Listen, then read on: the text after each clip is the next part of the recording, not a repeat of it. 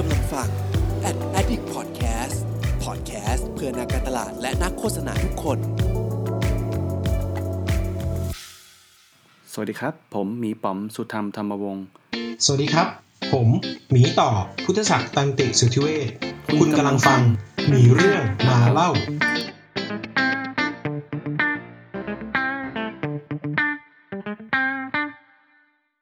สวัสดีครับ คุณอยู่กับผมนะครับปอมมีเรื่องมาเล่านะครับเรียกว่าหลาย ๆ ครั้งดีกว่าเนอะการทำงานเนี่ยมันก็ต้องมีองค์ประกอบของเรื่อง culture การทำงาน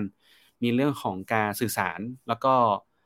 ผมกับพี่ต่อเองเนี่ยก็ทำงานในบริษัทเดียวกันมาก่อน แล้วเราก็อยู่ในสาย product development แล้วเราก็เชื่อว่าการทำงานของ UX กับ data เนี่ยไม่ได้มีแค่เราสองคน ยังมี developer ยังมี BA ยังมี PM ยังมีอีกหลายตำแหน่งเลยที่ช่วยกันทำงานด้วยกันทำให้ Product มันเกิดขึ้นมาได้ทำให้เว็บไซต์มันเกิดขึ้นมาได้ วันนี้ก็จะมีอีกหนึ่งเอ่อแขกรับเชิญที่มาพูดคุยกันในวันนี้ แล้วก็มีเรื่องของเว็บไซต์ในสมัยก่อนด้วย แล้วก็มาจนถึงปัจจุบันนี้ไม่ได้มีแค่เว็บไซต์แล้วนะครับ มีอีกอีกมากมายหลายช่องทางเลย ที่เราจะสามารถพูดถึงแบรนด์ได้ พูดถึงเอ่อองค์กรเราได้ ไม่มีอะไรจะเกินไปมากนะครับ ก็เพื่อเป็นการไม่เสียเวลาเดี๋ยวขอพาพี่โจนะครับโปรปักอินเนี่ยมาพูดคุยกับเราที่ด้านหน้ากับเรานะครับ เย้ยินดีต้อนรับครับพี่โจครับสวัสดีครับสวัสดีครับ สวัสดีครับพี่โจ ครับผม ก็เดี๋ยวรบกวนพี่โจ แนะนำตัวอีกสักครั้งหนึ่งแล้วกันนะครับ อันนี้อาจจะแบบเราเห็นแล้วบนหน้าโปสเตอร์ แต่ว่าพี่โจมีทำอะไรอีกอื่นบ้างด้วยก็สามารถแนะนำได้นะครับ ได้เลยครับ ผมชื่อโจไตรเทพนะครับ ก็เป็น CEO and Founder บริษัท p r o p i n นนะครับ ก็บริษัท p r o p i n เนี่ยก็เป็นบริษัทที่ก่อตั้งมา 18 ปีด้วยกันแล้วนะครับ ก็ตั้งแต่ผมวัยรุ่นตอนต้น จนตอนนี้วัยรุ่นตอนปลายมากแล้วนะฮะ แล้วก็ p r o p i n เราเนี่ยเราก็จะเป็นธุรกิจที่ทำธุรกิจอยู่ในอุตสาหกรรมดนตรีแล้วก็บันเทิงนะครับธุรกิจหลักของเราก็คือเราจะเน้นจำหน่ายในเรื่องของเครื่องดนตรี ระบบเสียงแล้วก็แกดเจิตต่างๆครับแล้วนอกเหนือไปกว่านั้นเนี่ยเราก็ยังมี Ecosystem เล็กๆของเรานะฮะเราก็จะมี BU ที่เป็นทางด้าน Education ด้วยชื่อว่า Pro Plug in School นะครับที่เป็น Education Hub ให้กับคนที่ทำเพลง คนที่ทำงานด้านดนตรี แล้วก็ Content Creator ครับ แล้วเราก็มีอีกยูนิตหนึ่งที่ทำหน้าที่เป็น Revenue Center คอยหารายได้ให้กับลูกค้าของเราด้วยนะฮะในชื่อ Pro Plug in Party ครับ แล้วก็นอกเหนือจาก Pro Plug in แล้วนะฮะ ผมก็เอ่อมีทำธุรกิจที่เกี่ยวข้องกับการจัดเทศกาลดนตรีนะฮะ ก็ก็เรียกได้ว่าได้รับผลกระทบเยอะหน่อยนะครับ ก็มีงานชื่อ OMG ด้วย แล้วก็งานเทศกาลดนตรีชื่อว่า VR Connected ครับ นอกเหนือไปกว่านั้นก็มีร้านอาหารแถวทองหล่อนะฮะ มีอยู่ 3 ร้านด้วยกันครับ มีชื่อร้านไอนุ Atmos แล้วก็โฮโนโฮฮะ แต่ตอนนี้ทั้ง 3 ร้านก็ปิดอยู่นะฮะ เนื่องจากสถานการณ์โควิดครับ โอ้โหเดี๋ยวนะ พี่ทำคนเดียวเลยเหรอ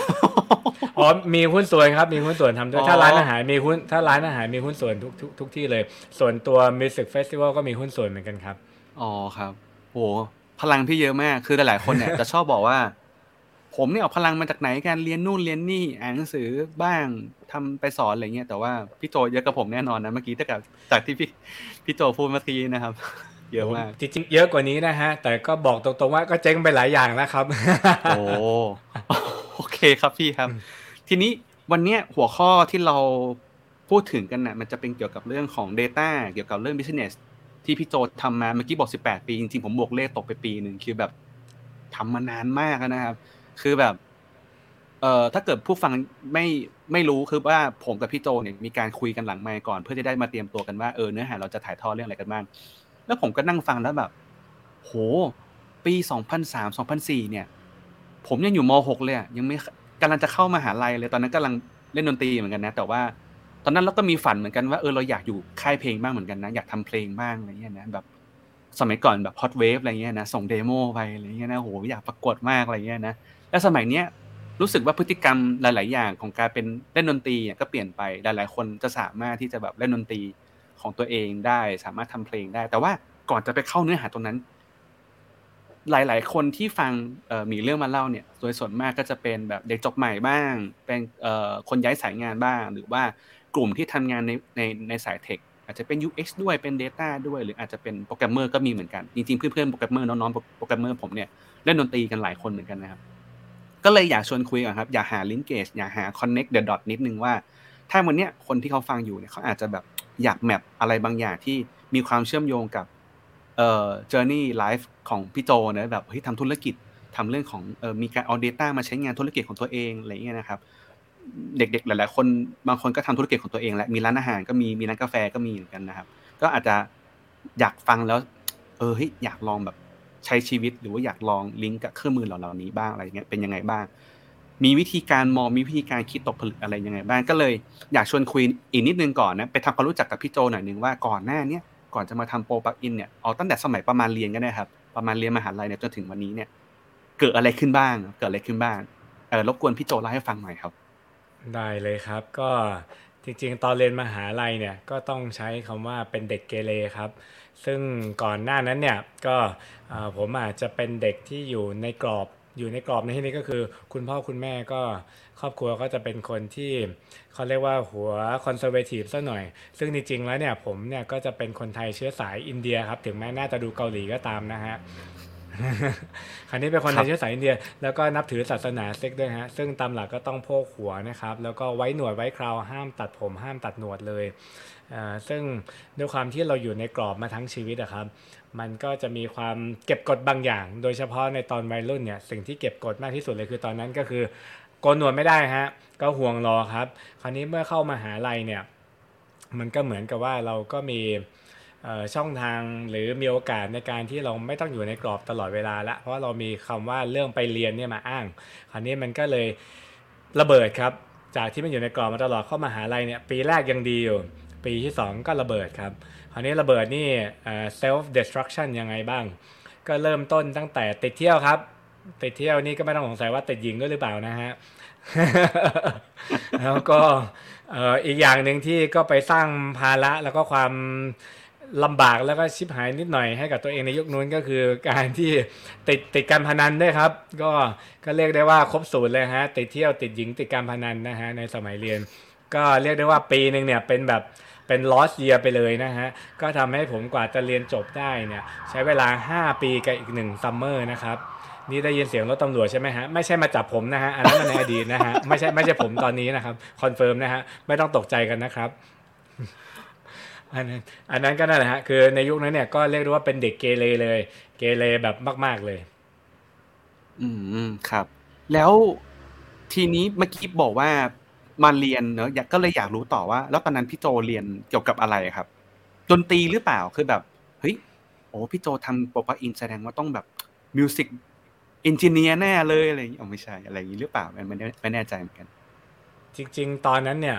พี่เรียน ABAC ครับ ABAC ก็โชคดีว่าก่อนเข้า a b a c เนี่ยที่บ้านยังมีพอมีฐานะอยู่เป็นคนชั้นกลางอยู่ แล้วคันนี้ตอนที่เข้า a b a c ปุ๊บเนี่ยมันก็เป็นปีที่มันเกิดวิกฤตต้มยำกุ้งก็คือปี 1997 เป๊ะเลยครับคันนี้ทำให้สถานะทางการเงินหรือของที่บ้านเนี่ยมันก็ดิ่งลงหนักเลย เพราะฉะนั้นตอนนู้นเนี่ยก็ต้องใช้คำว่า โชคดีนะฮะที่สามารถที่ก็ต้องโชคดีมากๆ ที่คุณพ่อคุณแม่ยังสามารถกัดฟันส่งผมเรียนจนจบ a m a c ได้นะครับ และในตอนนู้นเนี่ยก็ก็ได้รับผลกระทบเยอะอแล้วสิ่งหนึ่งที่มันอาจจะเป็นจุดเปลี่ยนว่าทำไม ถึงทำให้ผมจากที่เกเรอยู่ แล้วก็ดีดตัวเองขึ้นมาได้ ส่วนหนึ่งก็เป็นเพราะว่านี่แหละครับที่บ้านก็ครอบครัวก็ได้รับเผชิญวิกฤต แล้วก็ปัญหาหนักหน่วงเลย ซึ่งตอนนั้นที่เรียนเนี่ยเรียน a b a c ก็คือเรียนคณะ BBA ครับบริหารธุรกิจ โดยตอนแรกเนี่ยตั้งใจมาก ๆเลยครับที่จะเรียน major คอมพิวเตอร์ครับคราวนี้เรียน major คอมพิวเตอร์เทอมแรกปุ๊บปี 2 เทอม2จำได้เลย ก็เทอมแรกเนี่ยได้ไป 1F กับอีก2 dog ส่วนที่เหลือ drop เรียบครับ ก็เลยเป็นที่มาว่าเทอมถัดมาเนี่ยเปลี่ยน major เหอะไม่รอดว่ะ ก็เลยตอนนั้นก็ไปเรียน major advertising ครับ เหตุผลที่เลือก advertising ก็ด้วยจริงๆผมอะเป็นคนที่ชอบคอมนะ แล้วก็ตอนเด็กๆก็ชอบชอบชอบใช้คอมเรียนพวกเขียน programming แบบเล็กๆอะที่มันเป็น dot bat อะไรอะไรทั้งหลายอะแล้วก็ มันก็เรียนมันนิดๆหน่อยๆอะไรเงี้ยก็เลยตั้งใจที่จะเรียนคอมแต่ด้วยความที่เมื่อมันใจแตกอะ่ะ มันก็ลึมันก็ไม่สนใจอย่างอื่นละมันก็มัวแต่ใจแตกอยู่ สุดท้ายก็เลยไปเลือก major ที่รู้สึกว่ามันน่าจะจบง่าย ก็เลยเป็น major advertising ครับนั่นก็เลยเป็นจุดเปลี่ยนอย่างหนึ่ง ซึ่งจุดเปลี่ยนที่สำคัญเนี่ยก็เกิดจากการที่ว่าก็ครอบครัวผมก็ก็ลำบากอะเนะด้วยความที่ลำบากอันนี้ แย้มความลำบากนิดนึงแล้วกัน ก็ลำบากถึงขนาดที่ว่ากว่าจะได้กินข้าวเที่ยงมันต้องรอธนาคารปิดก่อน ก็คือต้องรอหลังบ่ายสามครึ่งอะไรเงี้ย มันก็เลยทำให้แบบเฮ้ยแรกๆเนี่ยคือ จากที่ไม่ได้ลำบากอะไร แล้วเราก็พยายามทำตัวลอยตัวอยู่เหนืออยู่เหนือปัญหาแบบไม่อยากรับรู้อะไรเงี้ยก็ก็ไม่อยากลำบากอะจนกระทั่งมันเห็นความลำบากของครอบครัวซ้ำๆๆๆมันก็เลยแบบเฮ้ย เราจะยังเป็นอย่างนี้ต่อไปเรื่อยๆหรอวะอะไรเงี้ยมันก็เลยเป็นจุดเปลี่ยนว่าเอ้ยเราต้องก้าวเข้ามาเป็นส่วนหนึ่งในการแก้ปัญหา ไม่ใช่นอกจากจะไม่แก้ปัญหาแล้วเรายังทำตัวเป็นปัญหาอีก ก็เลยเป็นจุดเริ่มต้นที่ทำให้คิดว่าจะต้องสร้างธุรกิจขึ้นมาให้ได้ เพื่อที่จะมาล้างหนี้ให้กับครอบครัวครับ โดยตอนนั้นเนี่ยก็เรียกได้ว่าเป็น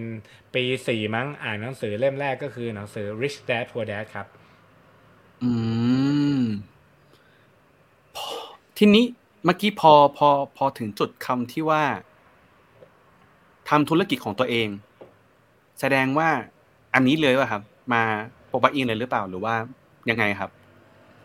จริง ๆ ลองทำมาหลายอย่างมากเลยนะครับ ก็ตอนนู้นเนี่ยลองทำแม้กระทั่งลองขายแพ็กเกจทัวร์แพ็กเกจท่องเที่ยว ลองขายเสื้อผ้าผู้หญิง ลองขายเสื้อโอ้ยืดผู้ชาย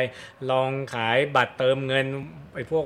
ยุคนู้นมันจะเป็นวันทูคออะไรเงี้ยเนอะอ่าอ่าลองลองทำหลายอย่างมากเลยแม้กระทั่งจะลองส่งออกเอ่อรองเท้าแฟชั่นผู้หญิง เพราะมี enquiry จากถามมารวมไปถึงตอนนู้น toilet seat cover ครับ ก็ลองสั่งตัวอย่างมาจะลองขายด้วยอะไรเงี้ยแต่ด้วยความที่ยังอ่อนด้อยประสบการณ์เยอะมันก็ไม่ success สักอย่างอะไรเงี้ยครับ ก็แต่ก็สิ่งที่ได้ก็คือก็ได้เรียนรู้ไปทีละนิดทำผิดพลาดไปทีละหน่อย โดยตอนนู้นก็โชคดีว่ามันไม่มีตังค์ใช่ไหมมันก็เลยไม่มีเงินมาลงทุนอะไรเยอะก็ใช้วิธีการจับเสือมือเปล่าแหละ ก็ใครเห็นมีโอกาสด้านไหนก็ลองจะพยายามเอาตัวเองเอาอากาศเนี่ยไปชนเอาโอกาสไปชนตรงนั้นอะไรเงี้ยมันก็ยังไม่ค่อยสักเซสได้เงินมันนิดนิดหน่อยหน่อยขายแพ็กเกจทัวร์ได้นิดหน่อยขายเออตั๋วเครื่องบินได้นิดหน่อย มันก็เป็นค่าขนมขำๆมากกว่า แล้วคราวนี้ ก็หลังจากเรียนจบเสร็จก็รู้ว่าในการที่จะเป็นเจ้าของธุรกิจเนี่ยก็ต้องขายของให้เป็น ก็เลยตั้งใจว่าก็จะไปเป็นพนักงานขาย ซึ่งบริษัทแรกที่ทำก็ไปเป็นพนักงานขายก่อน แต่เป็นขายแบบ customer service อะครับ ก็เป็นหลังจากอยู่ได้ประมาณ 4 เดือนก็อีโก้ครับ ก็ก็เหมือนเขาเขาย้ายให้ไปอยู่อีกแผนกหนึ่งซึ่งจริงๆก็อยากย้ายเองนะ แต่ด้วยความที่อาจจะไปเจอหัวหน้าที่เรารู้สึกว่าเขาอคติกับเราก็เลยอีโก้ลาออกเลย ก็เลยหางานใหม่ครับ แล้วคราวนี้ จนกระทั่งได้งานบริษัทที่2เนี่ยก็ไปเป็นเซลล์ครับไปเป็นเซลล์อยู่ประมาณ 8 เดือน ซึ่งบริษัทเนี้ยก็ถือได้ว่าเป็นรากฐานของความเป็น ProPlugin มาตั้งแต่ยุคนู้นนะครับ บริษัทนี้เนี่ยเขาจะเน้นวางระบบนะครับ แล้วก็ขายพวก solution ขนาดใหญ่ในเรื่องของการบันทึกเสียงเนี่ย ให้กับบริษัทยักษ์ใหญ่ในยุคนู้นในตอนนู้นอย่างพวกกันตนา Grammy RS เพราะว่ายุคนู้นเนี่ยการทำห้องบันทึกเสียงเนี่ยมันต้องลงทุนกันเป็น 10 ล้าน 20 ล้าน 50 ล้านอะไรเงี้ยนะครับ มันก็เลยบริษัทนี้เขาก็เชี่ยวชาญในเรื่องนี้ก็เลยทำให้ผมเนี่ยมีพื้นฐานเห็นโอกาสในเรื่องของ audio อยู่บ้าง แล้วในขณะเดียวกันนั้นเองเนี่ยตอนที่ทำอยู่เนี่ยก็มันในตอนนั้นเนี่ยมันมีเทรนด์ว่า Home Studio ซึ่งก็เป็นเทรนด์ที่เกิดขึ้นที่ต่างประเทศนะครับ ก็อ่าน magazine ของเมืองนอกกันแหละ แล้วมันก็เห็นคำว่า Home Studio ใช่ไหม ก็เลยรู้สึก เอ๊ะ มันถ้าเกิดมันเป็นเทรนด์ที่เมืองนอกเนี่ยเดี๋ยวมันก็ต้องเข้าไทยสิ ซึ่งคำว่า Home Studio เนี่ยในยุคนู้นเนี่ยมันก็คือการที่เราสามารถที่ทำ Setup Studio หรือบันทึกเสียงที่บ้านได้นั่นเองครับ โอเคครับ ทีเนี้ยมาแล้วเริ่มเริ่มเริ่มสนุกแล้ว เราเราเราน่าจะเริ่มเห็นภาพแล้วว่า เราไล่ตั้งแต่ความเกเรของพี่นะ แล้วก็เริ่มเริ่มผมว่าเรียกปรับตัวดีกว่า ผมว่าผมว่าเราเราเราทุกคนคือการปรับตัวเนอะแล้วก็พี่โจก็เริ่มปรับตัวมามามาโซนที่รับผิดชอบ เริ่มหางาน เริ่มมองหาโอกาสแล้ว จริง ๆ ถ้าเกิดคนฟังอยู่ ผมไม่รู้มาก่อนเมื่อกี้เรื่องขายของเนี่ยผมก็ไม่ได้คุยกับพี่พี่โจมาก่อนอันนี้พี่โจเสริมเล่าเรื่องใหม่มานะเออแสดงว่าผมก็เลยเริ่มเห็นมากขึ้นแล้วว่าอ๋อพี่โจมองหาโอกาสรอบตัวแหละแล้วก็เริ่มปรับตัวไปด้วย แล้วก็พอมาเหมือนกับว่าได้เห็นโอกาสอะไรบางอย่าง มันมันมันเหมือนกับ เอ้ย อาจจะเริ่มเริ่มมองรอบตัวมากขึ้น แล้วก็เริ่มมองเริ่มเริ่มมองไกลมากขึ้น ก็คือเหมือนไปเห็นเทรนด์เรื่องโฮมสตูดิโอนั้นนั่นนี่นะแบบหนังสือ แบบเฮ้ยเมืองนอกมี จริงๆมันเหมือนปัจจุบันมากนะครับ ปัจจุบันเนี่ยในในไทยก็เป็นอย่างนี้เหมือนกันหลายๆอย่างเนี่ยคือเฮ้ยเมืองนอกเมืองนอกมีมาแล้วสักประมาณสี่ห้าปีหกเจ็ดปีแล้วก็แล้วแต่แล้วก็เริ่มเข้ามาสู่ไทย ไทยอาจจะช้าหน่อยเนาะแบบแบบมันมันอาจจะมีเรื่องของแบร r เออร์เรื่องภาษาด้วยอะไรเงี้ยนะครับก็เลยแบบตามช้าหน่อย ทีนี้เนี่ย อยากจะลองแบบไทม์ไลน์นิดนึงครับ ตอนที่พี่โจเริ่มมองเห็นหนังสือคำว่า Home Studio เนี่ย อันนั้นคือตอนจุดเริ่มต้นเลยใช่ไหมครับ ใช่คเป็นรับ ก็คือปีสองพันสามสองพันสองพันสี่ ปีปี 2003 ใช่ คือเห็นก็ตอนนั้นยังยังยังทำงานที่บริษัทนั้นอยู่ แล้วก็แต่เห็นเทรนด์นี้แหละ เพราะว่าด้วยความที่เราอยู่ในบริษัทนี้อยู่ใน industry นี้ เราก็จะซื้อ magazine ของต่างประเทศอะมานั่งอ่าน ก็อยากรู้แหละ มันก็ถ้าจำชื่อไม่ผิดน่าจะเป็น Future Music ด้วย ก็เลยซื้อมานั่งอ่านแล้วก็นั่งอ่าน article นี้นั่งอ่านแล้วแบบแล้วก็มันเหมือนมันมันเปิดเปิดอะไรข้างในมันเหมือนมันเห็นอะไร เห็นโอกาสอะแล้วมันก็ตื่นเต้นกับคำนี้อยู่ แต่ก็พูดตรงๆว่าตอนตอนเห็นคำนี้เราก็เออเออมันน่าจะมีโอกาสแหละว่ะแต่ก็พูดตรงๆว่าก็ไม่รู้จะเริ่มต้นยังไง ไม่รู้จะทำยังไงต่อนะ คราวนี้ก็ก็แต่ก็รู้ว่ามันน่าจะมีโอกาสอะไรบางอย่างที่มันน่าจะเป็นไปได้ที่เกิดขึ้นที่ประเทศไทย ตอนนั้นก็ไม่รู้จริงๆนะว่ามันจะเกิดขึ้นไหมเราต้องทำยังไง แต่ก็เชื่อว่าเออมันคือด้วยความที่ตอนนั้นก็ทำธุรกิจไม่เป็นทำงานก็ยังไม่ค่อยเป็นด้วย ก็รู้แต่ว่าลงมือทำแหละ อะไรที่มันใช้แรงไม่ต้องใช้เงิน เออแล้วก็เราก็แรงเราเยอะอยู่แล้วอะยังเด็กอยู่ยังอะไรอยู่ก็พร้อมที่จะลองผิดลองถูกเรียนรู้อะไรเงี้ยครับ ครับ จริง ๆ ถ้าเกิดย้อนไปสักประมาณปี 2003-2004 เนี่ย เทคโนโลยีอะไรบางอย่างก็ยังไม่ได้ แพร่หลายเท่าวันนี้ดีกว่า ณ ณ ปีนั้นเนี่ย ผมอยู่ประมาณปีหนึ่งเนาะ ปีหนึ่งเนี่ยอินเทอร์เน็ต ยังยังไม่ค่อยดีมากนะถ้าผมจำไม่ผิดอะ ผมมันมีปักมีมือถือที่เป็นแบบ touch screen อันแรกอะ คือแบบน่าจะแบบ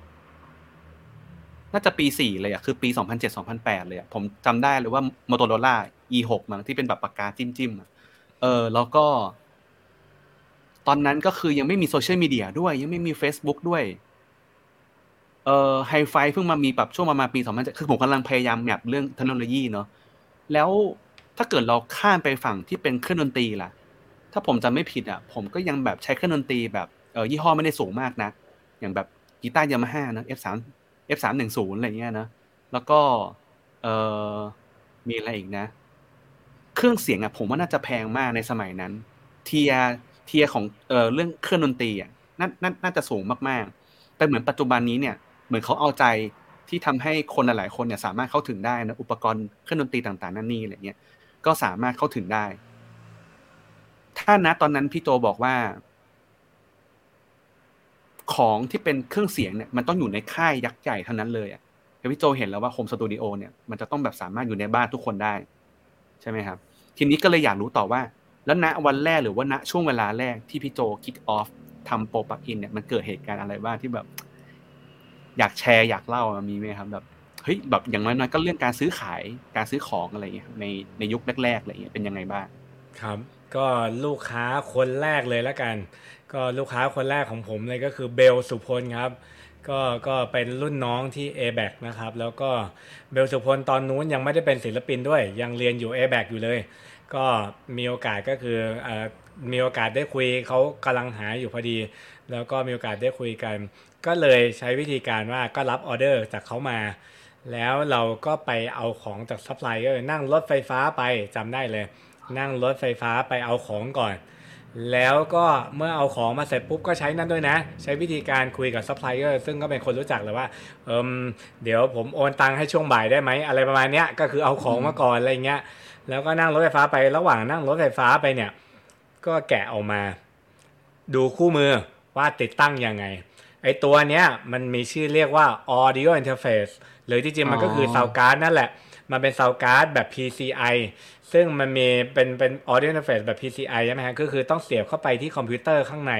ใน rack case ใช่ไหม แล้วก็ต่อสาย breakout box มาที่ตัว external box ข้างนอก เพื่อรับ input และ output อะ เพราะนั้นก็เลยต้องดูวิธีการติดตั้ง ระหว่างไปเสร็จปุ๊บก็เออ อ๋อ มันทำอย่างนี้ก็เออก็อ่านคู่มือจนเข้าใจนะ ไปถึงเสร็จก็ไปขออคุณเบลสุพล ตอนนั้นก็น่ารักมากขนาดขายของเขานะเขาขับรถมารับที่สถานีรถไฟฟ้า สะพานตากสินแล้วก็นั่งรถไปบ้านเขา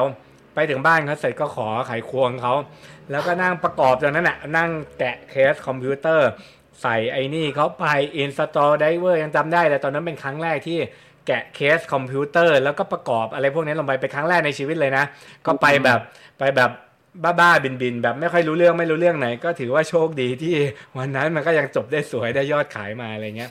สุดท้ายก็เลยได้ยอดขายแรกก็คือ ขายไปหมื่นสองพันบาท แล้วก็ต้นทุนตอนนั้นโชคดี ต้นทุนยังอยู่ที่แปดพันมันก็เลยได้กำไรตั้งสี่พันเนี่ย ตอนนั้นก็คิดง่ายๆ ว่าเฮ้ยก่อนหน้านี้เงินเดือนเนี่ยอยู่ประมาณสักหมื่นห้าใช่ไหมอ่าแล้วก็เฮ้ยขายของแม่งได้กำไรตั้งสี่พันขายได้สักสี่ชิ้นต่อเดือนก็คุ้มแล้วว่ะอะไรเงี้ยก็เลยแบบเฮ้ยตื่นเต้น ตอนนั้นก็คือเพิ่งเพิ่งออกจากบริษัทมาพอดีด้วย เพิ่งแบบ อ่ออีโก้แหละเด็กอยู่เด็กอยู่เราก็เฮ้ยอีโก้ว่าเฮ้ยเดี๋ยวออกมาทำธุรกิจเลย home studio มันต้องมา เพราะตอนนั้นสิ่งหนึ่งที่เชื่อในคำว่า home studio ก็คือเหตุผลคำว่าเทคโนโลยีของคอมพิวเตอร์เลยนะhome studio มันเกิดขึ้นได้ เพราะว่าคอมเทคโนโลยีของคอมพิวเตอร์มันเร็วอืมเร็วขึ้นเรื่อยๆ มันเร็วขึ้นแบบ exponential อะนะยุคนู้นยังไม่มีคำว่า exponential เลย มันทำให้พัฒนาการของการที่ซอฟต์แวร์คอมพิวเตอร์ มันสามารถประมวลผลซอฟต์แวร์ดนตรีได้ มันก็เลยเป็นอืมจุดเปลี่ยนที่สำคัญที่ทำให้ home studio มันเกิดขึ้นบนโลกนี้ได้จริง ๆ ด้วยวิวัฒนาการของ CPU นั่นเอง อ๋ออ๋ออ๋ออ๋อโอเคครับ เออผมว่าอันเนี้ยผมอาจจะลืม map ไปเรื่องหนึ่งนะคือเรื่องของคอมพิวเตอร์ด้วย คือ อันเนี้ยผมผมชอบเรื่องนี้มาก เพราะว่าตอนที่คุยกันน่ะคอมพิวเตอร์ในสมัยนั้นน่ะ เออถ้าเอาแบบพี่คิดเนาะ คือแบบทุกคนจะต้องไปพันทิป แล้วก็แบบไปซื้อคอมประกอบ เลือกเมนบอร์ดเลือกแรมเลือกฮาร์ดดิสก์เลือก supply อะไรนะ power supply นั่นนี่เอาประกอบเคสต้องแบบเท่ๆสวยๆนั่นนี่ ต้องแบบมีแท้งอะไรก็ไม่รู้แหละบางคนได้แบบโอ้เล่นแบบขั้นเทพแบบ overclock อะไรเงี้ยนะณตอนนั้นน่ะ ชิ้นส่วนคอมพิวเตอร์ก็ก็เป็นก็เป็นปัจจัยหนึ่งที่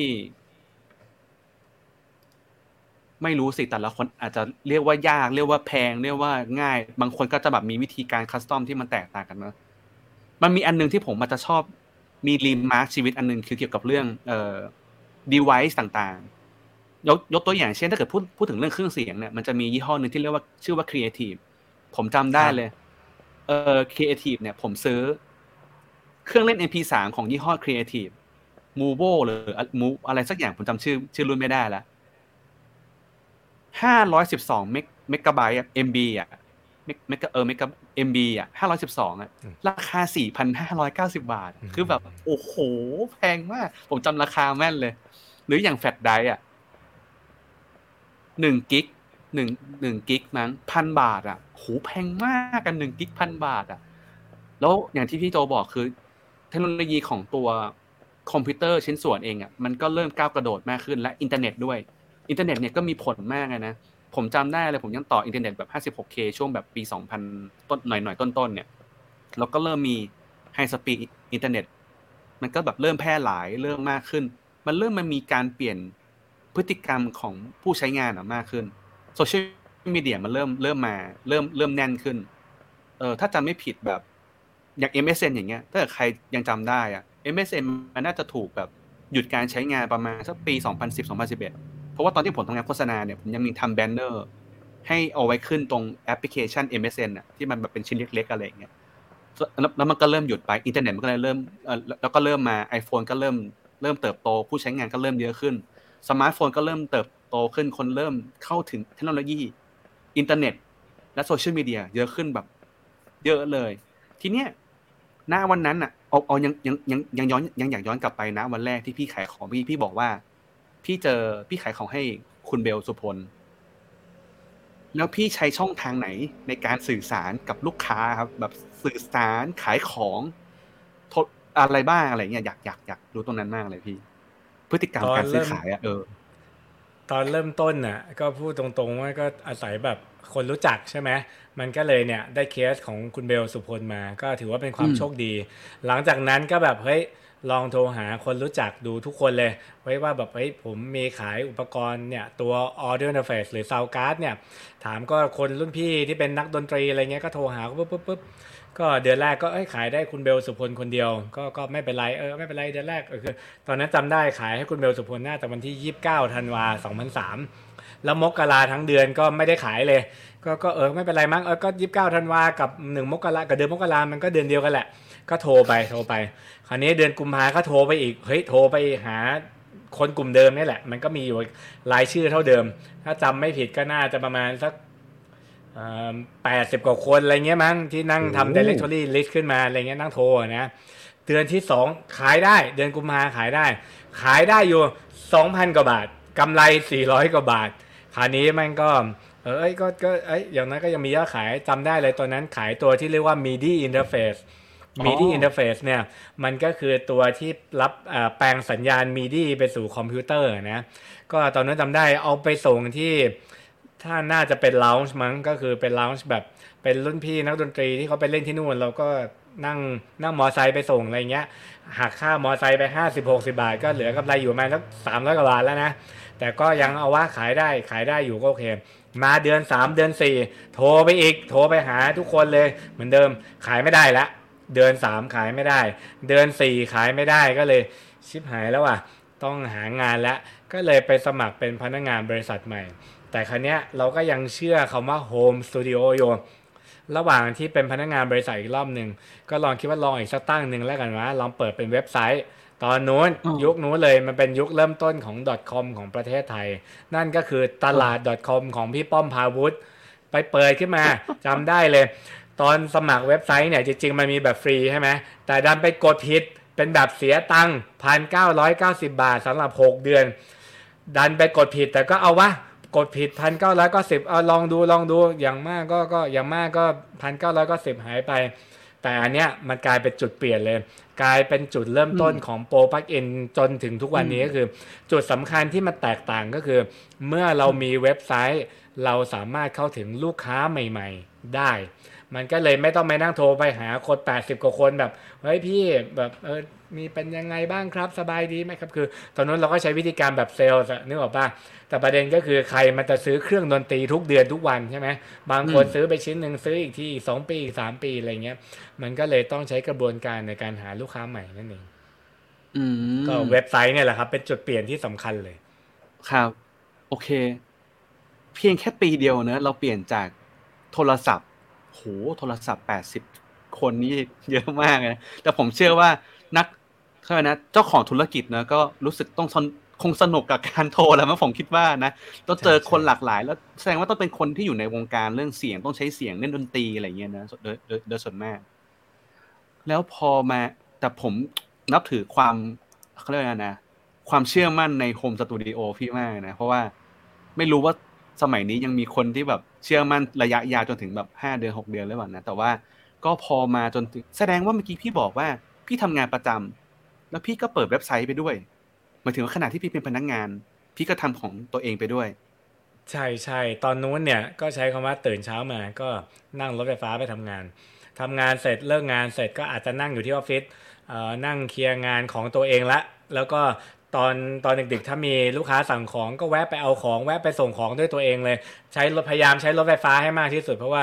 มันมันสะดวกกับชีวิตหน่อยบางทีนัดไปส่งลูกค้านะนัดส่งที่สถานีรถไฟฟ้าก็มีนะ เพราะว่าก็จะได้ไม่ต้องเดินออกไปอะไรเงี้ยเพื่อให้มันประหยัดอะไรเงี้ย แล้วก็รวมไปถึงตอนดึกๆ เนี่ย เมื่อเราส่งของแล้วเสร็จกลับมาที่บ้านเสร็จ ก็นั่งทำเว็บไซต์ถึงตีหนึ่งตีสองตีสามอะไรเงี้ยครับแล้วก็ตื่นเช้าไปทำงานใช้ชีวิตอยู่อย่างเงี้ยอยู่ประมาณสักปีหนึ่งได้ แล้วจนจนกระทั่งมาแบบทำมาได้สักแปดเดือนไอ้ยอดขายแม่งเริ่มมาแล้ว ก็เลยแบบเฮ้ยตัดสินใจว่าต้องลาออกมาลุยเต็มตัวแล้วโอเคครับ ทีนี้ผมไม่อยากรู้ตอนที่คือคือเนื่องจากช่องนี้มันเป็นบีเรื่องมาเล่า แล้วก็เป็นแบบ UX แล้วก็ Data ด้วยเลยเลยอยากจะชวนคุยเรื่องของพฤติกรรมของผู้ซื้อขายสักเล็กน้อยอะเมื่อกี้ตอนเราเริ่มเราเราเริ่มมาเนี่ย พี่โจบอกว่าโทรศัพท์ แล้วพี่โจก็ต้องไปเซตอัพเองด้วย ส่งของก็ส่งเองด้วยสมัยนี้คือแบบไม่ไม่มีเลยนะ สมัยนี้คือแบบแกร็บโอ้โห ทุกอย่างสะดวกสบายมาก แต่ว่าพี่โจเริ่มเริ่มมาแล้วเรื่องมามาแตะเรื่องเว็บแล้วผมว่าอันนี้น่าสนใจคือนักธุรกิจเออคนที่ทำ SME อะในในยุคสมัยนั้นนะถ้าเกิดกล้าที่จะเปลี่ยนแปลงอะไรบางอย่างเนะตั้งแต่แบบเริ่มเห็นเอ่ออะไรบางอย่างจากต่างประเทศ แล้วก็ทดลองใช้อะไรบางอย่างที่เป็นแบบเว็บไซต์ละเป็น .com ละก็เลยอยากรู้ว่า ปลี่ยนจากการที่โทรศัพท์มาเป็นตัวเว็บไซต์ปุ๊บเนี่ยเมื่อกี้พี่บอกแล้วว่ามันก็ยังมีเหตุการณ์ที่ว่า คนจะไปเชื่อได้ยังไงเหมือนเว็บไซต์ก็ต้องมีการทดลองใช้หรือปรับใช้หรือ ของจับของจริงอะไรอย่างเงี้ยก็เลยอยากรู้ว่าพฤติกรรมของลูกค้าที่เข้ามาใช้เว็บไซต์ตลาดคอมเนี่ยตอนนั้นนะลักษณะมันเป็นยังไงบ้างครับ จริงๆ ในยุคนู้นเนี่ยด้วยความที่มันเป็นแบบยุคเริ่มต้นของเว็บไซต์ของ .com ของเมืองไทยอะนะมันก็มีปัญหามากอยู่ว่าไอ้ลูกค้าก็แบบเฮ้ยถ้าเกิด โอนตังมาแล้วเราไม่ส่งของแล้วเป็นยังไง นั่นก็เลยเป็นเป็นเป็น pain point อย่างหนึ่งของของของ ProPlugin ในยุคนู้นนะซึ่งตอนนู้นยังไม่ได้ใช้ชื่อ ProPlugin ด้วยซ้ำคือลูกค้าก็จะถามว่าร้านตั้งอยู่ที่ไหนมาดูของได้ไหมอะไรเงี้ย มันก็มีแต่คนอยากจะมาที่ร้านมาที่ร้าน เพราะว่าเขาไม่เชื่อความเป็นออนไลน์ไงตอนนู้นให้โอนตังไม่ต้องพูดถึงเลยเป็นไปไม่ได้ เขาก็จะถามว่าร้านอยู่ที่ไหนเขาก็จะมาดูแบบมามาจับของจริงก่อน แล้วก็จ่ายตังค์ตรงนั้นอะไรเงี้ยเพราะมันเขาไม่โอนตังค์ให้อยู่แล้วอะเพราะเขาก็คือเขาเขายังไม่เชื่อแล้วพฤติกรรมของคนโดยตลาดโดยโดยพื้นฐานก็ยังยังไม่มีเรื่องพวกนี้อะไรอย่างเงี้ยครับ มันก็เลยตอนนู้นสิ่งที่ทำก็คือเราก็เลยต้องเนี่ยไปส่งของให้ถึงมือถึงจะรับเงินกลับมาได้ หรือบางทีก็นัดให้เขามาเจอที่บ้านผมเองอะไรเงี้ย ซึ่งส่วนใหญ่ก็ไม่ค่อยกล้านะมาหรอกเพราะว่ามันมันไม่มีอะไรเลย มันก็เป็นหน้าร้านของคุณพ่อคุณแม่ที่มันขายพวกอะไหล่อิเล็กทรอนิกส์อะไรเงี้ยนะซึ่งมันก็เลยก็เลยส่วนใหญ่ก็พยายามเน้นส่งเอาอะไรเงี้ยครับ แล้วครั้นี้จนกระทั่งปี2005 ที่เราเปิดเป็นหน้าร้านเนี่ย ก็จริงๆคำว่าหน้าร้านก็ใช้คำว่า ขอพื้นที่ห้องเก็บของชั้นลอยของบ้านทำเป็นหน้าร้านเล็กๆขึ้นมา อันนี้ก็เป็นจุดเริ่มต้นที่มันก็เป็นการสร้างความน่าเชื่อถือให้กับเว็บไซต์ในยุคนู้นทำให้บอกเมื่อเขาเห็นว่าเฮ้ยมีหน้าร้านจริง มีตัวตนจริง แทร็กได้จริง มันก็เลยเป็นอีกหนึ่ง ขั้นบันไดที่ทำให้โปรไปอินมันก็เติบโตขึ้นมาในยุคนู้นครับ อืม น่าสนใจมากเลยคือ เมื่อกี้พูดถึงเรื่องการซื้อ คือปัจจุบันเนี่ย การจ่ายออนไลน์ การจ่ายพร้อมเพย์การโอนเงินนี่คือแบบเป็นเรื่องธรรมชาติเป็นเรื่องแบบ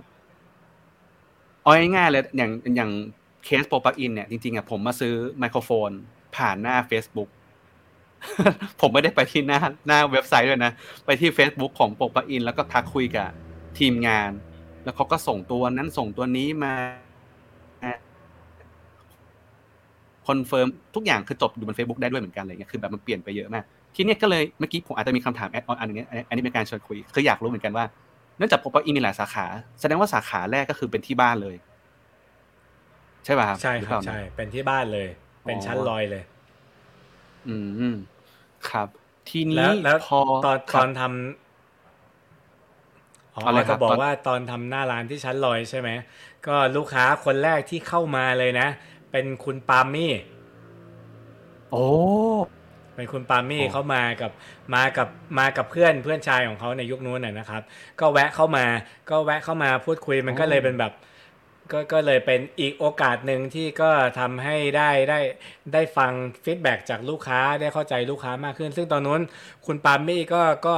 เพิ่งเริ่มต้นมีผลงานได้ไม่นานมั้ง แต่ก็ก็เป็นศิลปินแล้วอะไรเงี้ยครับ ครับ อืมตอนนั้นตอนนั้นเขามาซื้ออะไรครับ ตอนนู้นเนี่ยโอ้อันนี้เริ่มลืมแล้วฮะ ถ้าจำไม่ผิดน่าจะเป็นคีย์บอร์ดใบมั้ง ซึ่งตอนนู้นคนมาซื้อจริง ๆ คนมาซื้อจริงๆ ก็คือเพื่อนเพื่อนคุณปามี่ อ๋อ ครับ โอเค เมื่อกี้เรามีเรื่องของพฤติกรรมการซื้อของเนอะ ยังไม่ได้โอนเงินเหมือนสมัยนี้อะไรเงี้ย แล้วข้อมูลหลังบ้านน่ะ มันมีอะไรบ้างไหมครับ แบบ Data อันนี้พอจะเล่าได้ไหมครับ แบบของตลาดได้เลยครับพี่ป้อมอย่าว่านะในยุคนั้น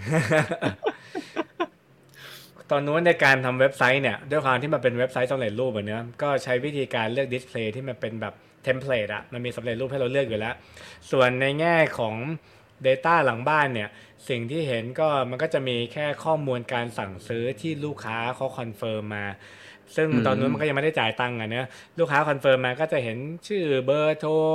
ที่อยู่อะไรอย่างเงี้ย ที่มันก็จะมี Data อยู่เหล่านี้ ซึ่งบางคนก็กรอกครบบ้างไม่ครบบ้างอะไรเงี้ยนะ แล้วก็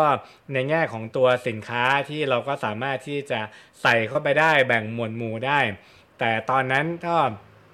เว็บไซต์ยุคนู้นมันต่างกับยุคนี้มาก เว็บไซต์ยุคนู้นเนี่ยของโปรไบเอ็นหรือของหลาย ๆ เจ้าที่ที่ที่ทำทำเว็บไซต์เนี่ยมันเป็นเหมือน e catalog มากกว่า มันก็เป็นแคตตาล็อกออนไลน์ที่ทำให้ลูกค้าหรือคนสนใจเนี่ยเขาเห็นว่ามันมีสินค้ายังไงบ้าง แล้วก็สเปคเป็นยังไงรายละเอียดเป็นยังไง โดยย่อยด้วยความที่โปรไบเอ็นเนี่ยของที่เราขายเนี่ยมันก็มีแต่แบบเป็นด้านเสียงอะเนอะเพราะฉะนั้นแล้วมันก็เป็นเทคโนโลยีใหม่อีก มันก็เป็นสิ่งที่คนอยากที่จะสอบถามก่อน ส่วนใหญ่ก็คือลูกค้าก็จะโทรมาถาม เฮ้ยไอตัวนี้มันเป็นยังไงนะ ใช้งานยังไง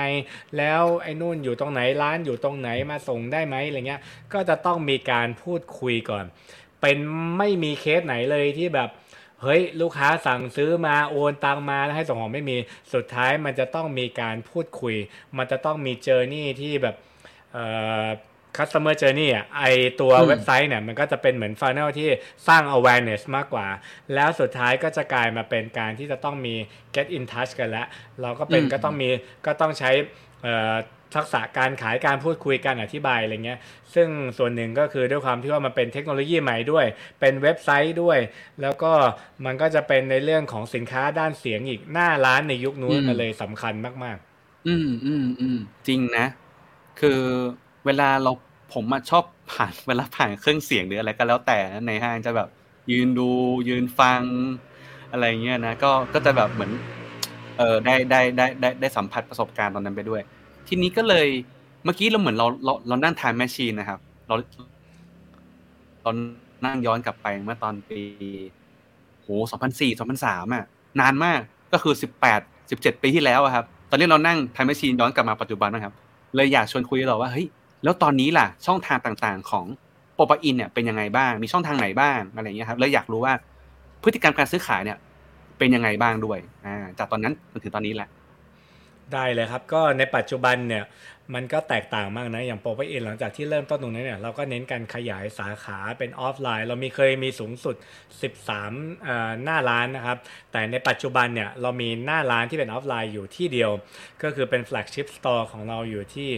ฟอร์จูนทาวน์นะครับ และที่เหลือเนี่ยเราเน้นทางออนไลน์ซะทั้งหมดเลยนะครับ ก็จะมีทั้งเว็บไซต์ของเราเองนะครับแล้วก็เป็นอย่างที่คุณป๋อมได้บอกไปแล้วที่ป๋อมบอกไปแล้วว่า ก็เรามี social commerce นะซึ่ง social commerce ของเราเนี่ยก็จะมีทั้ง Facebook แล้วก็ Line ซึ่งก็จะมีทีมงานคอยตอบอยู่ตลอดเวลาอยู่แล้วนะครับ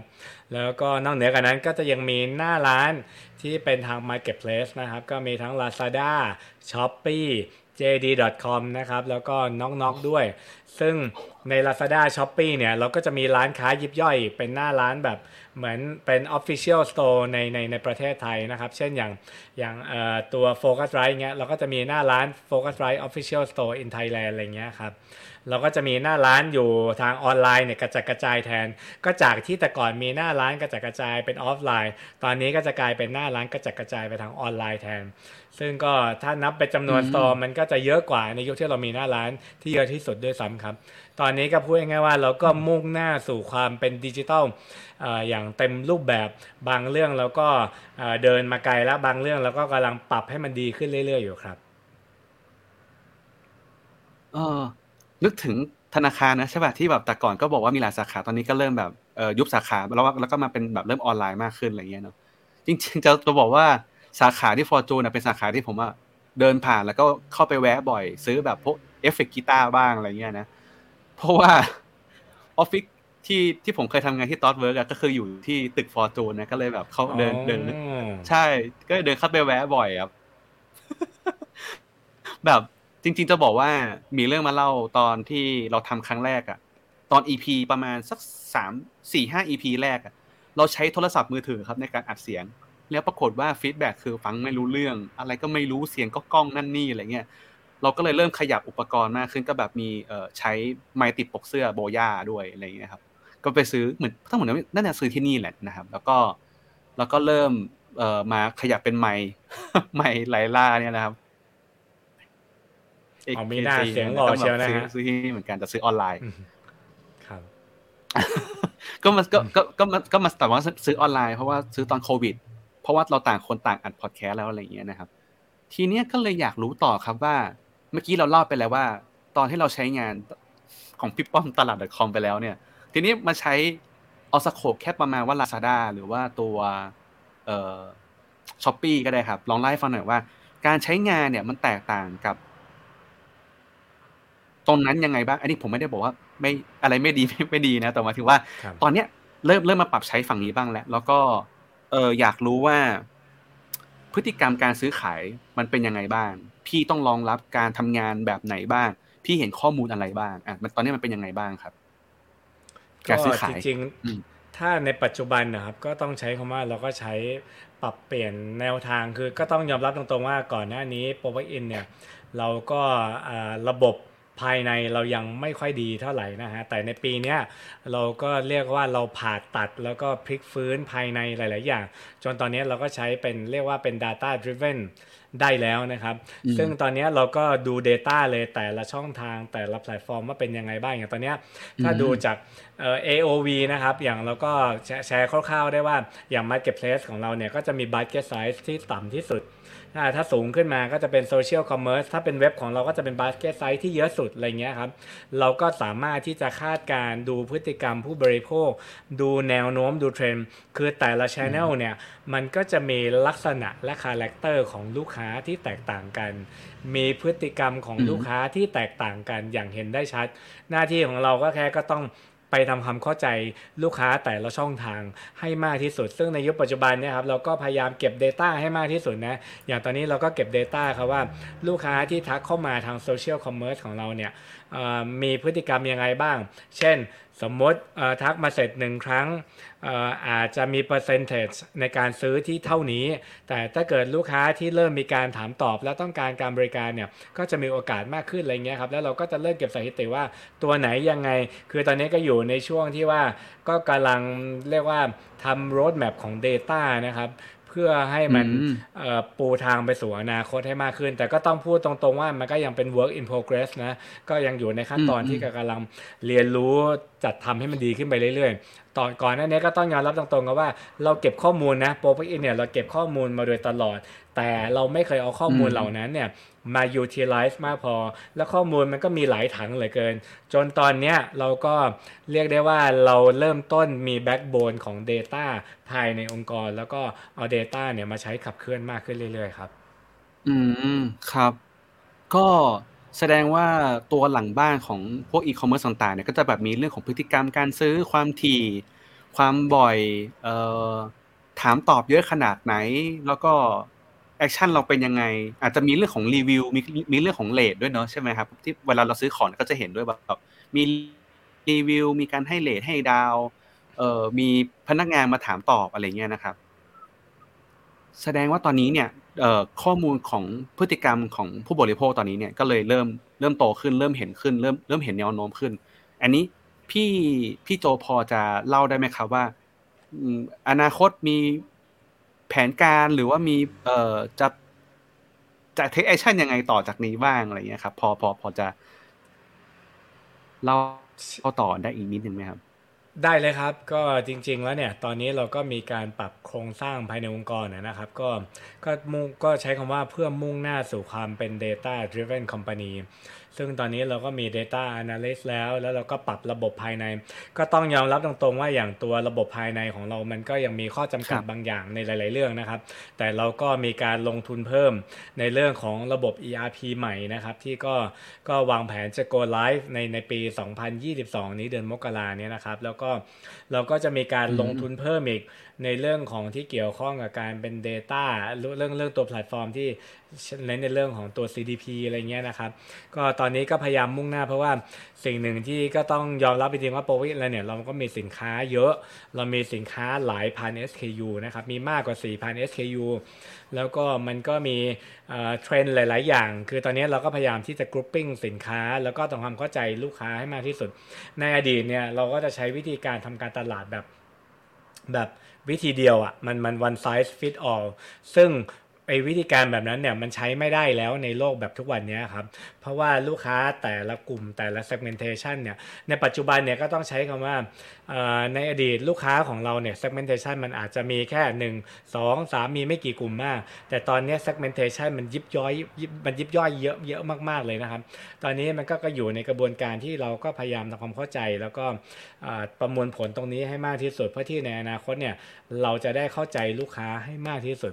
ซึ่งก็พูดตรงๆว่าอย่างโปรเฟอินเนี่ยมันก็เป็นองค์กรที่มีอายุมา 18 ปีเนอะมันก็เลยมีโครงสร้างมีระบบอะไรภายในหลายๆอย่างที่มันจะต้องมีการ transform เยอะ แล้วมันก็ต้องมีสร้างการเปลี่ยนแปลงภายในเยอะ ซึ่งในปีนี้ก็เรียกได้ว่าเป็นปีที่ เรามีการเปลี่ยนแปลงภายในในระดับที่เรียกว่าเยอะมากๆนะครับ ก็เรียกได้ว่าถ้าเกิดเป็นสถานการณ์ปกติเนี่ยอาจจะต้องใช้เวลา 3 ถึง 4 ปีกว่าเราจะเปลี่ยนแปลงได้ขนาดนี้ แต่ในตอนนี้ก็ต้องถือว่าเราโชคดีครับที่ก็มีทีมงานเลือดใหม่ไฟแรง แล้วก็มีทีมงานที่เห็นถึงความสำคัญของการใช้ Data แล้วก็รู้ว่าเราจะต้องเดินหน้าไปในทิศทางไหน แล้วเราก็เดินหน้าไปในทิศทางเดียวกันครับ ครับ ก็จริง ๆ ก็ถือว่าโดนเร่งรอบด้วยสถานการณ์ช่วงนี้ด้วยนะครับ จริงเออจริงครับ ก็เห็นใจผู้ประกอบการทุกท่านนะครับเอ่อทีนี้ก็เลยมามามาถึงตรงจุดนี้แล้วครับ ก็เลยอยากอยากชวนคุยต่อคำถามสุดท้ายแล้วครับ ก็คืออยากรู้ว่าถ้าวันนี้เนี่ยมีผู้ประกอบการฟังอยู่เนะมีเจ้าของธุรกิจฟังอยู่อะไรเงี้ยแล้วก็อาจจะเป็นทั้งหน้าใหม่หน้าเก่าเนะได้ได้ได้หมดเลยนะอาจจะเป็นแบบคนที่กำลังอยากจะ ปรับตัวอาจจะทำธุรกิจมานานแล้วเป็นสิบปีแบบพี่โจก็ได้ หรือว่าอาจจะเป็นน้องๆกลุ่มใหม่ที่อาจจะไม่ได้เก่าเกมแบบพี่โจนะมีมีอะไรที่อยากจะแนะนำกับพวกเขาบ้างไหมครับ ก็ออกตัวก่อนนะครับว่าผมก็ไม่ได้เก๋าเกมมากนะฮะก็ยังผิดผิดพลาดพลาดตกตกหล่นหล่นอยู่ตลอดเวลาก็พยายามเรียนรู้จากความผิดพลาดไปเรื่อยๆนะครับแต่สิ่งหนึ่งที่จะแชร์ได้ครับในแง่ของ Data นะครับถ้าตอนนี้คุณยังไม่ได้ใช้ Data ในการขับเคลื่อนธุรกิจเนี่ยคุณช้าไปแล้วครับ แต่ผมว่าคือถ้าเกิดพูดตรงๆ ช้าไปหนึ่งปีอย่างน้อยแล้ว แต่จริงๆ ถ้าเกิดมันณตอนนี้มันก็ยังไม่มีคำว่า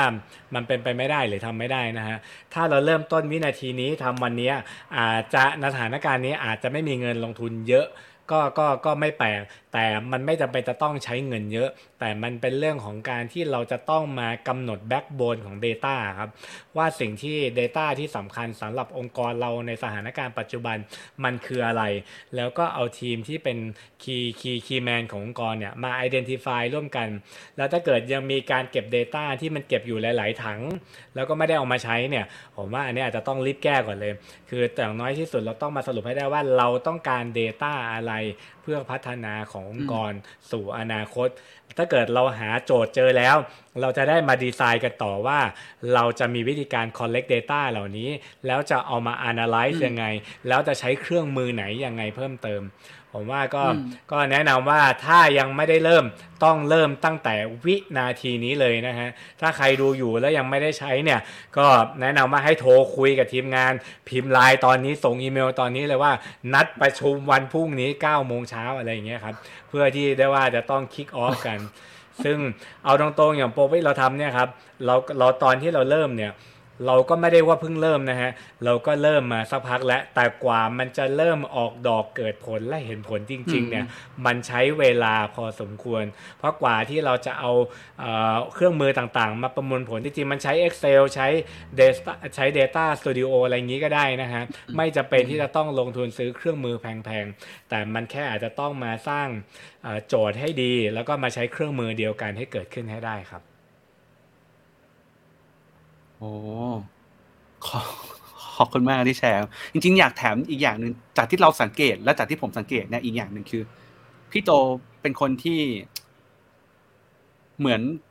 มองหาอะไรใหม่ ๆ มองหาโอกาสใหม่ ๆ ด้วยนะถ้าถ้าเกิดอย่างที่ผมบอกคือสังเกตตั้งแต่ เริ่มทำธุรกิจของตัวเอง สังเกตสิ่งรอบตัวคนต้องการอะไรนะคนต้องต้องการอะไรอะ ผมว่ามันคือ มันเห็น แล้วพี่โจก็ไปเปิดคมสตูคน